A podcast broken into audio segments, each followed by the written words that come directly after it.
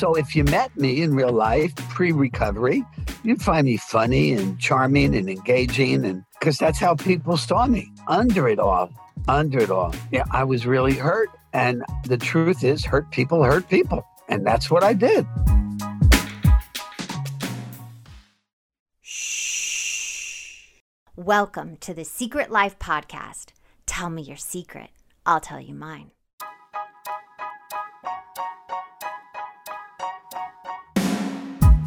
Best way to support the show is to subscribe and share. If you haven't left a review or ratings on iTunes, please do. It helps more people find our show. And if you want to be on it, please shoot me a note at secretlifepodcast at icloud.com. Welcome to Secret Life Podcast. I'm Brianne Davis Gant. Today I'm pulling back the curtains of all kinds of human secrets. We'll hear about what people are hiding from themselves or others. You know, those deep, dark secrets we probably want to go to our grave with? Or those lighter, funnier secrets that are just plain embarrassing? Really, the how, what, when, where, and why of it all. Today, my guest is Jay. Now, Jay, I have a question for you. Dun, dun, dun. What is your secret? Well, the truth is, at this day, place, and time, mm-hmm. I don't have any. I've been oh. in recovery for uh, sex and love addiction uh, since 1991. That's mm-hmm. 29 years. And I've written two books, mm-hmm. and I've been in the field for over 20 years. And so I'm a kind of open book kind of guy. But the lovely thing is that you used to have a ton of secrets and you've oh, gone I, through them and got on the other side of them. Right. And and you know what my first sponsor told me, you know, 29 years ago, and because I was an out person, I was a personality, mm-hmm. uh, not to the degree as you, but it, it, I was in the basketball world and uh, I was known and um, I love to talk and to mingle and to do that deal um, as part of the persona. And yeah. my sponsor told me that I was the kind of guy who would share 95% of me with almost anybody I ever met. But the 5% I wouldn't give to anybody. So you were you were an oversharer. I was not. I was one of those addicts that kept everything a secret. I compartmentalized every detail of my life. I, I shared is you know I pushed the envelope mm-hmm. for what what healthy boundaries are because I didn't have any healthy boundaries. Yeah, we usually don't. and so I overshared, except for five percent of me mm-hmm. that I mm-hmm. didn't tell anybody. And going back to your intro, that's the five percent I was going to take to the grave.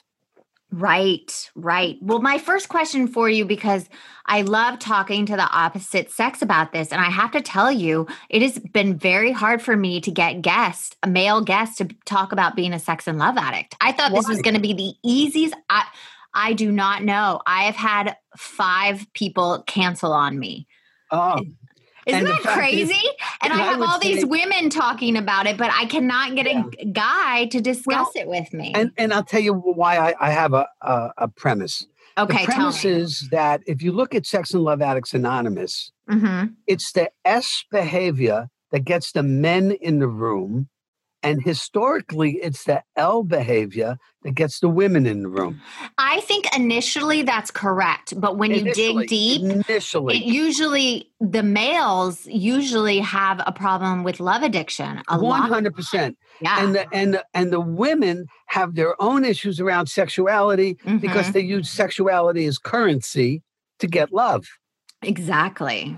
And so, um, but but so a guy could come in the room and he'll say, "Yeah, I'm a sex addict," but he'll never identify as sex and love addict. And the yeah. woman will say she's a love addict, but she won't want to identify as a sex and love addict uh, for most of the part. Now, of course, there are exceptions, uh, but most of the time, that's the way it presents itself in the rooms. Yeah, I I actually agree with you. Eleven years ago, when I got into the rooms, I would say that's correct. But I have to tell you, the last couple of years, it's changed. It There's been changed. a ton of more women willing to say, I'm a sex and love addict than right. just saying I'm a love addict. Right.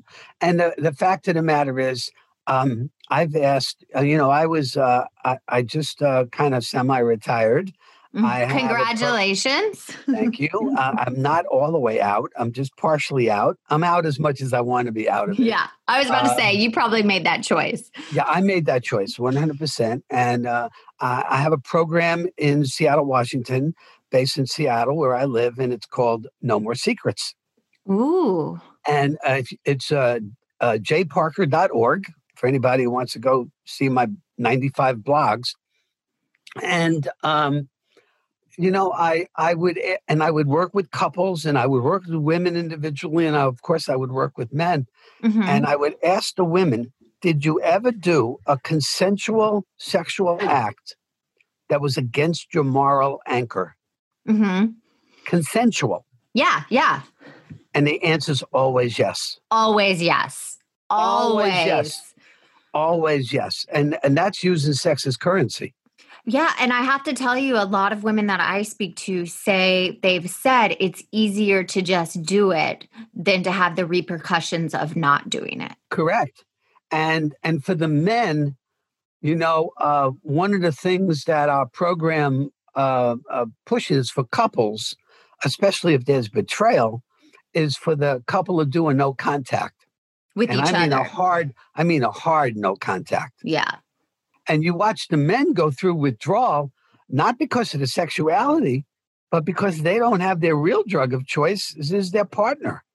Well, I love to say, Jay, I just have to say to the listeners, you were one of the first people to reach out to me after I wrote the HuffPost article. That's how we met. You reached out yep. and said, I honor you, you coming out like this. I think it's so brave. And you told me your story, and that's how we we met each other. And I just yep was so grateful that someone with so many years can reach out and and you know because you have a lot more years on me well it's just it's just time yeah you know, at the end of the day it's just time um, my sponsor told me a long time ago the person with the most recovery today is the person who got up first mm, mm-hmm. and i mm-hmm. i slept in so you probably won but to go back to what you said about a guy uh, having a withdrawal from their addiction of the female, the Correct. love addiction, I remember one of the in the first year, I remember this man coming into the program and he said, I can quit heroin, but I cannot quit her. Right. And that was and a that, light bulb for me of how this is a disease you have for the rest of your life. It is. It is. And I tell men all the time it's easier to identify as a sex addict than it is for you to see just how needy you are. Yeah. And and the fact of the matter is the mantra in that man's head is please connect with me and make me whole.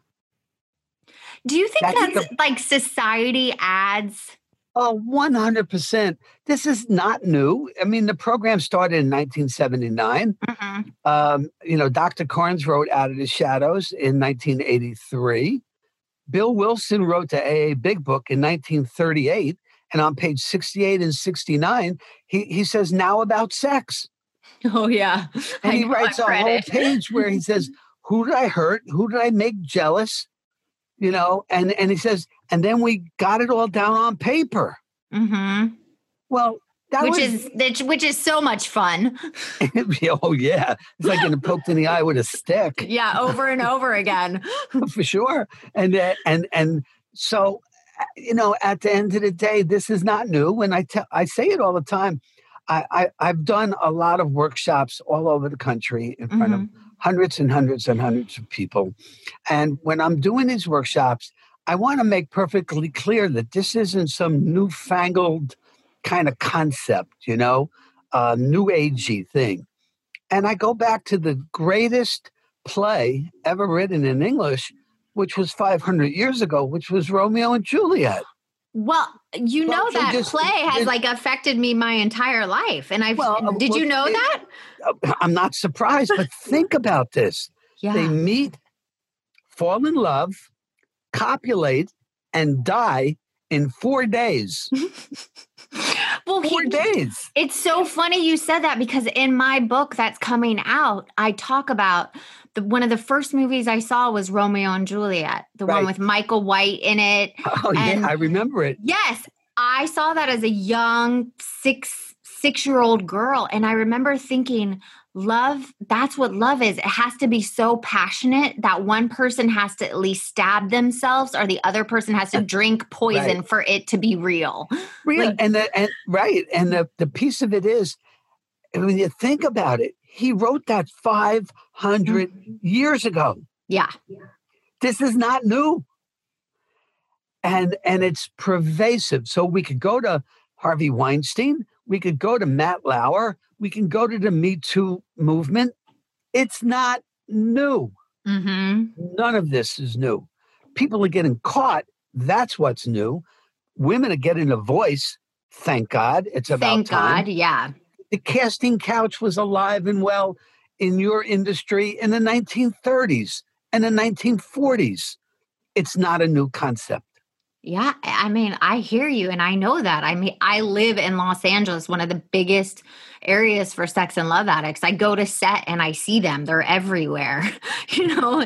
And the right. beautiful thing is we all look so different and we come from such different backgrounds, but we we can all connect on a visceral level of And and that's that what it emptiness. said. That's what I said. Please connect with me and make me whole. Yeah. But I have a question for you just for the listeners what was that bottom moment for you that before you moment, walked into the rooms? Okay, that bottom moment was uh, it was two of them. Uh, one was on December first, nineteen uh, when five Houston police officers walked in my house on a Saturday morning, seven a.m. My three-year-old son was sitting on my lap. We were watching cartoons. My then wife and my five-year-old was sleeping. They came in. They arrested me, they handcuffed me, and they took me away. Why?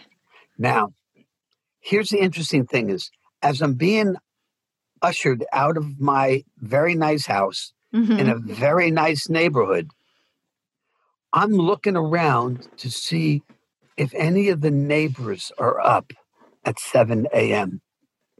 in the morning on Saturday. Right. That's what I was thinking. How crazy is that? You, you care about like the image instead right. of what was actually right. happening. Right. You you can save your ass or you can save your face. And I was I was so connected to saving my face. So I I I, I got arrested. I got taken to jail. I had one phone call. I called my attorney. Mm-hmm. He moved heaven and earth, and he got me out of there within 24 hours. Lucky. Lucky. now, at that time, I'm walking out of the county jail in Houston. That's the fourth largest city in America. And I'm a quasi celebrity in Houston. And I'm saying, God, I hope there's no press waiting for me outside this door. And they open the door and I walk out and there's nobody there. And I said, I made it. I got it. Now, my wife was going to be pissed but I could manage that. Mm-hmm. See? And that's how I thought. Now, what I didn't know is that one of the jailers knew me. He knew me because he was a high school referee. Oh. And I spent my life in high school basketball gyms looking for talent. So, to put it in perspective, I saw Shaquille O'Neal play mm-hmm. when he was mm-hmm. 14 years old. Wow. That's what I did for a living. You know, I thought I beat it. And of course, I had a court date, and the court date was on the 12th, on the uh, 11th of January. Mm-hmm. So I went right about my business. Now, my wife then, she threw me out. You know, she did all the things that a, a betrayed wife would do. Good for her. Good for her. Good for her. 100%. 100%. Um, it was such a shit show that that you know that month, and um, I my lawyer uh, I had a high price attorney. Mm-hmm. Makes a deal with the DA. Now the DA doesn't have a really good idea of who I am. He just thinks I'm some guy. Right. That's all he knows. And the day before I'm supposed to go to court, the Houston Chronicle comes out with a story about me with my picture on the front page front page. Yeah. And my whole history is in that story. And the DA takes the deal off the table. But what does the headline say? It said, Jay Parker, talent scout, arrested on a morals charge. Ooh. That's what it said. And that newspaper. So to show you how crazy my brain was, my lawyer called me for so for 10 for all that time, um, I was afraid of the media because I, I knew all the newspaper people. I mm-hmm. knew I had a radio talk show. It was the largest radio talk show west of Mississippi, except for FAN in LA, you know? And I'm just waiting for the shoe to drop. And I, I think I got it. And then my lawyer calls me at two o'clock in the morning on the morning of January 10th, and he says, I can't stop the article from coming out. It's mm-hmm. coming out. And he gave me an old cliche from a Timex watch commercial from 50 years ago. He said, Jay, you're going to take a licking, but you're going to have to keep on ticking. Oh, I and love that's it. That's what he said to me. And my idea was I'm going to wake up at five o'clock in the morning and I'm going to steal all the newspapers. Oh my God. Well, an addict's mind. an addict's mind. So, a city of 2 million people, I'm to steal all the newspapers. And I'm I can see you like out. running into a hair salon, like grabbing their newspaper and running out. I, I, you know, I actually tried to steal the newspapers on my block. Oh my I, God. I, and I just, I just started to cr- scream and cry. And it's like, I can't stop this. Now, the blessed thing is that a guy who picked up that newspaper that day and opened it up uh, was a guy named John Lucas. Mm-hmm. John Lucas is currently the assistant coach of the Houston Rockets, had been a head basketball coach, was the number one pick in the NBA draft in 1974, and I knew John well. John went down three times because of drugs and alcohol and blew up an NBA career. And his response ultimately was to get sober and start a treatment program for basketball people. That's wonderful. And he and he's still doing it today. And John called me up and he said, Jay, come to treatment. And I said, no. and he chased me from the 11th of January until March 1st, 1991, when I finally acquiesced and went into treatment. Now, the irony of the story is, yeah, is that uh, so the court, so I had a court date, and then we got a once the article came out and the DA took the the deal off the table, we got a continuance, and the continuance was for February, and now every the word's out, so I'm expecting all this media at the at the courthouse, and ah, it's like I, I'm freaking out. See, one of the things I loved about your story, and mm-hmm, that's what I wrote mm-hmm. to you, was that you chose to come out. Yeah, which I never I planned on doing ever in my entire life. But, but you did it. Yeah. And I didn't get to decide who knew and who didn't, and when and when not. That was taken from me. Yeah. So, did the lady in the dry cleaners know? Did my mechanic know? Did my neighbor know? Probably all of the above. Ding, ding. All of, all of the above. What I thought was the worst day of my life when that article came out actually turned out to be the best day of my life. Yeah. Because it set me free. Completely. And that's can, what I, I have can, to tell you is the best moment when that article came out. I thought the world was going to stop and everybody was going to react and nothing happened. Right. And Except such a beautiful now. Yes, it was such a beautiful moment. You're, you're free. I didn't know it was going to be a blessing. You know, who who knows, knows, who doesn't know, doesn't know. I could care less because mm-hmm. I'm free. Yeah.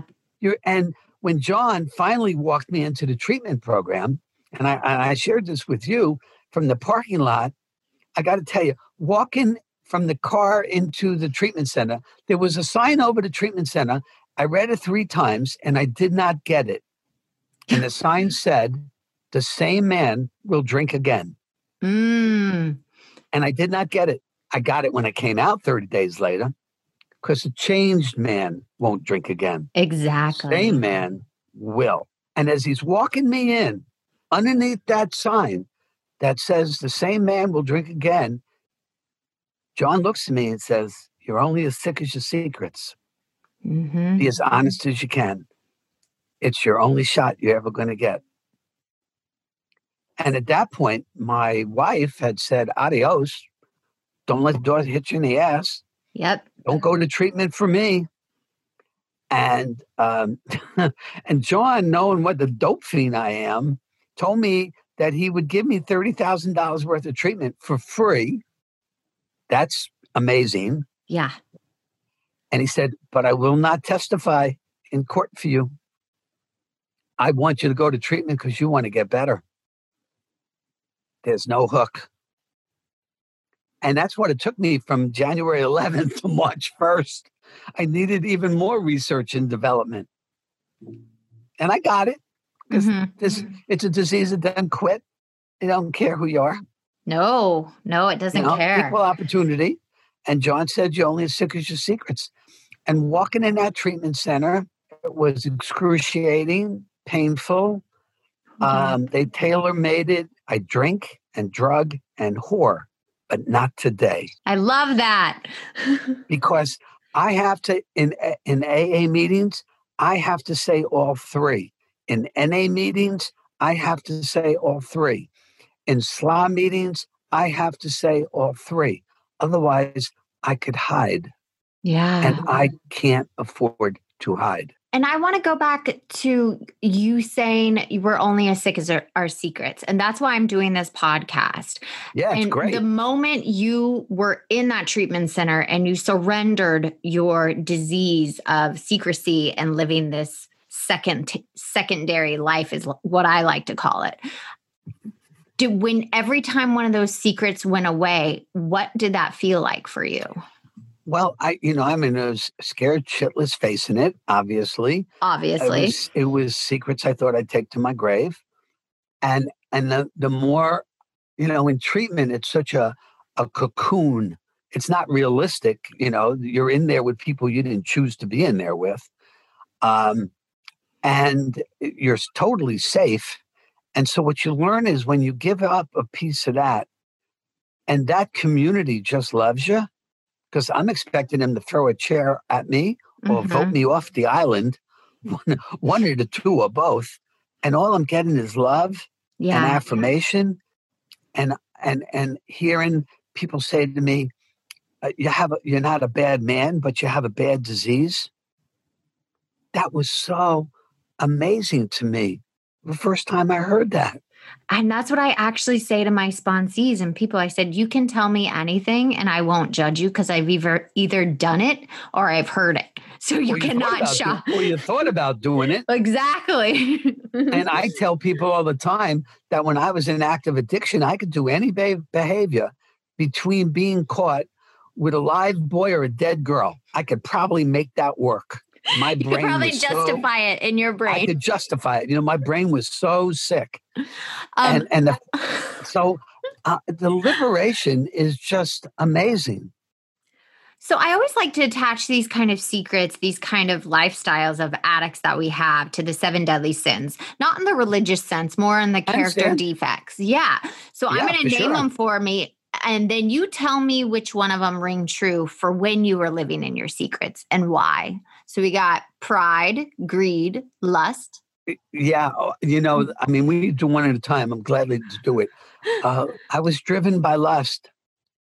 I was Mhm. driven by lust. And the AA Big Book says that our biggest fear about going to recovery is losing what you have or not getting what you want. Mm, mhm. And I lived in both spheres. I was going to lose what I had and I wasn't going to get what I wanted. So I was driven by lust. But I also know, and because I spent so much time in AA, in an AA Big Book, because it's really the fundamental of SLA. And in the SLA Big Book, nine different times they re- refer to the AA Big Book. Oh, yeah. And and it says in the AA Big Book that alcohol is but a symptom, and you have to get down to causes and conditions. And the lust was a symptom, just like the pride was a symptom. hmm The ego. It wasn't pride, it was false pride. hmm You know, I, I tell people today, for all the times you heard Michael Jordan be interviewed, did you ever hear him say, I'm the greatest basketball player of all time? And the answer is no, because he doesn't have to say it. Other right. people say it for him. And that's the truth. What about greed? Uh, the greed was one is too many and a million's not enough. four, four on graduation day. you can. I know. that would be glut- that would be gluttony too, a little bit. for sure. And and and and so they were all entwined in this very distorted view, while externally, I was making had a six figure income, I had a radio talk show, I got a $50,000 a year shoe contract with LA Gear. I mean, I'm, I'm out there. And yet, that was my day job. And then I had a night job. Right.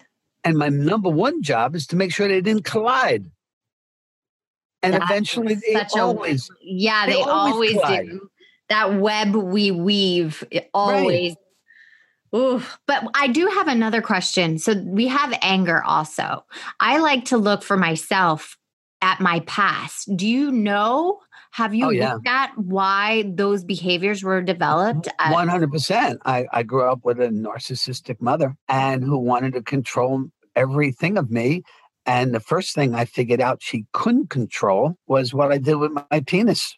Right. She could not control that. She could flush my stash down the toilet when she found my stash, but she couldn't control what I did with my penis. And it was causes and conditions. Right. And um, and at the end of the day, the mask, uh, I, I I like most addicts, I came with armor. So if you met me in real life pre-recovery, you'd find me funny and charming and engaging and because that's how people saw me. Yeah. Under it all, under it all. Yeah, I was really hurt. And the truth is, hurt people hurt people. And that's what I did. And, you know, everybody who steps into any kind of 12 step program, even if they only come once, they come because they're broken. Yeah. The key is not whether you're broken. The key is can you allow yourself to be broken open? That's the key. Amen, brother. Because I came in and I thought, man, I am broken. I am missing that gene that makes me want to be fully committed to another human being. Right. When I got down to the nitty gritty, it's humans terrify me. The intimacy terrified me. And I didn't right. have the tools nope. to know how I didn't get the tools from my parents. Right. To have a healthy relationship. Right. It wasn't modeled. Exactly. So, you know, we learn what we learn. And yeah, they did the best they could with who they were. And I get that. And you know, I've worked through all those those issues, and um, and I've made amends, and I've gotten to a place of forgiveness. Yeah, me too. We talk about forgiveness a lot in the program. And if you ask John Q. Normie out there to give you a definition of the word forgiveness, everybody, it's a common um, uh, English word. It's not an obtuse word. And, and yet, when you pin people down for what forgiveness means, and if they don't attach it to sin or religiosity, they really struggle coming up with a practical definition of forgiveness. And I had to work real hard. And I've been blessed to have a great sponsor. And he helped me see and come up with a definition of forgiveness. Oh, I can't wait to hear it. The, my definition of forgiveness is having come to a resting place of not of having had a better life. Wow. That's the truth. And who do you think, you know, before you forgave and you let go, right? Who do you think these secrets harmed the most? Well, they harmed me. We obviously, even, even though I succeeded outwardly, know, I had a trophy wife and two beautiful children and a big house. And but that you know, shit does not fill you, is what you're saying. Yeah. No, no, not not enough, not enough. And I cried when my Beamer got repoed and my house got foreclosed and blah blah blah blah blah. It's just another, you know, drunkalog story, no different from anybody else's. And um, but at the end of the day, the damage I was doing to me, I, I, I was ripping up my soul. Yeah. And I just, at that moment, you just know I, am am I going to do this for the rest of my life? Right. Or am I going to actually, my thing was that if, am I going to do this the rest of my life? or am I going to go on my deathbed and not com- be connected to another right. human being? That to me was more terrifying. 100%. And so I said I went into treatment on March 1st, 1991. Mm-hmm. It's easy to assume that some, that's my recovery birthday. I went in there on March 1st, 1991, and my, my recovery birthday is March 9th. And, and so what happened on the 9th is that I had a moment of clarity. I had a, a spiritual awakening Mm. Now I, I, I can I can jokingly call it a come to Jesus moment, even though it wasn't in that classic sense. I call it like a God shot. A God shot. And and it was like, if not now, when? Look at your life. You got a felony hanging over your head. Your wife went away. Your career went away. Your money went away. Your car went away. Your house went away and you're in an inpatient tre- treatment center. If now, now when? Mm. And I just said, I give up. Ah, that's such a beautiful and I moment. adopted a line in my head that, of course, is the mantra of AA in most 12 step programs, but I had never been to a 12 step meeting, so I didn't know it. And I said, no matter what, no matter what, dog dies, wife leaves, house burns down. No matter what. Mm-hmm. I just can't do it again. Yeah. You were and, sick. Uh, you were sick and tired of being sick and tired. Oh, 100%. And did I have slips and close? Yeah. Yeah. With a year and a half, I walked in, I bellied up in a bar. I bellied up to the bar and ordered a shot of whiskey and put my money down. And he served me. And I brought that shot up to my lips and my hand started to shake. and I put it down, I slammed it down, and I ran out. Wow. And I called my sponsor and I got to a meeting and I did another 90 and 90. So yeah, I've I've had a lot of Kodak moments. Yeah. Well, thank you so much, Jay, for sharing your story and letting go of all those secrets that were killing you. Um, it's an honor and a privilege to be here with you, and I honor your work, and I can't wait to read your book. and um, you know, uh, when my books came out, uh, it was very exciting, especially when the first one came out, because that was a, like you, it was a personal story. Yeah. Um, and uh, the second one was more about uh, what I do for a living, which is no more a year of no more secrets. And it's huge. The world needs more people to be brave. Thank and I commend you, especially for a woman especially for women, and especially in your industry, uh, in a public eye. I, I give you big props. Thank you, sir. And if you ever want to visit, give me a holler. okay. And if you want to be on the show, please email me at secretlifepodcast at icloud.com. Until next time.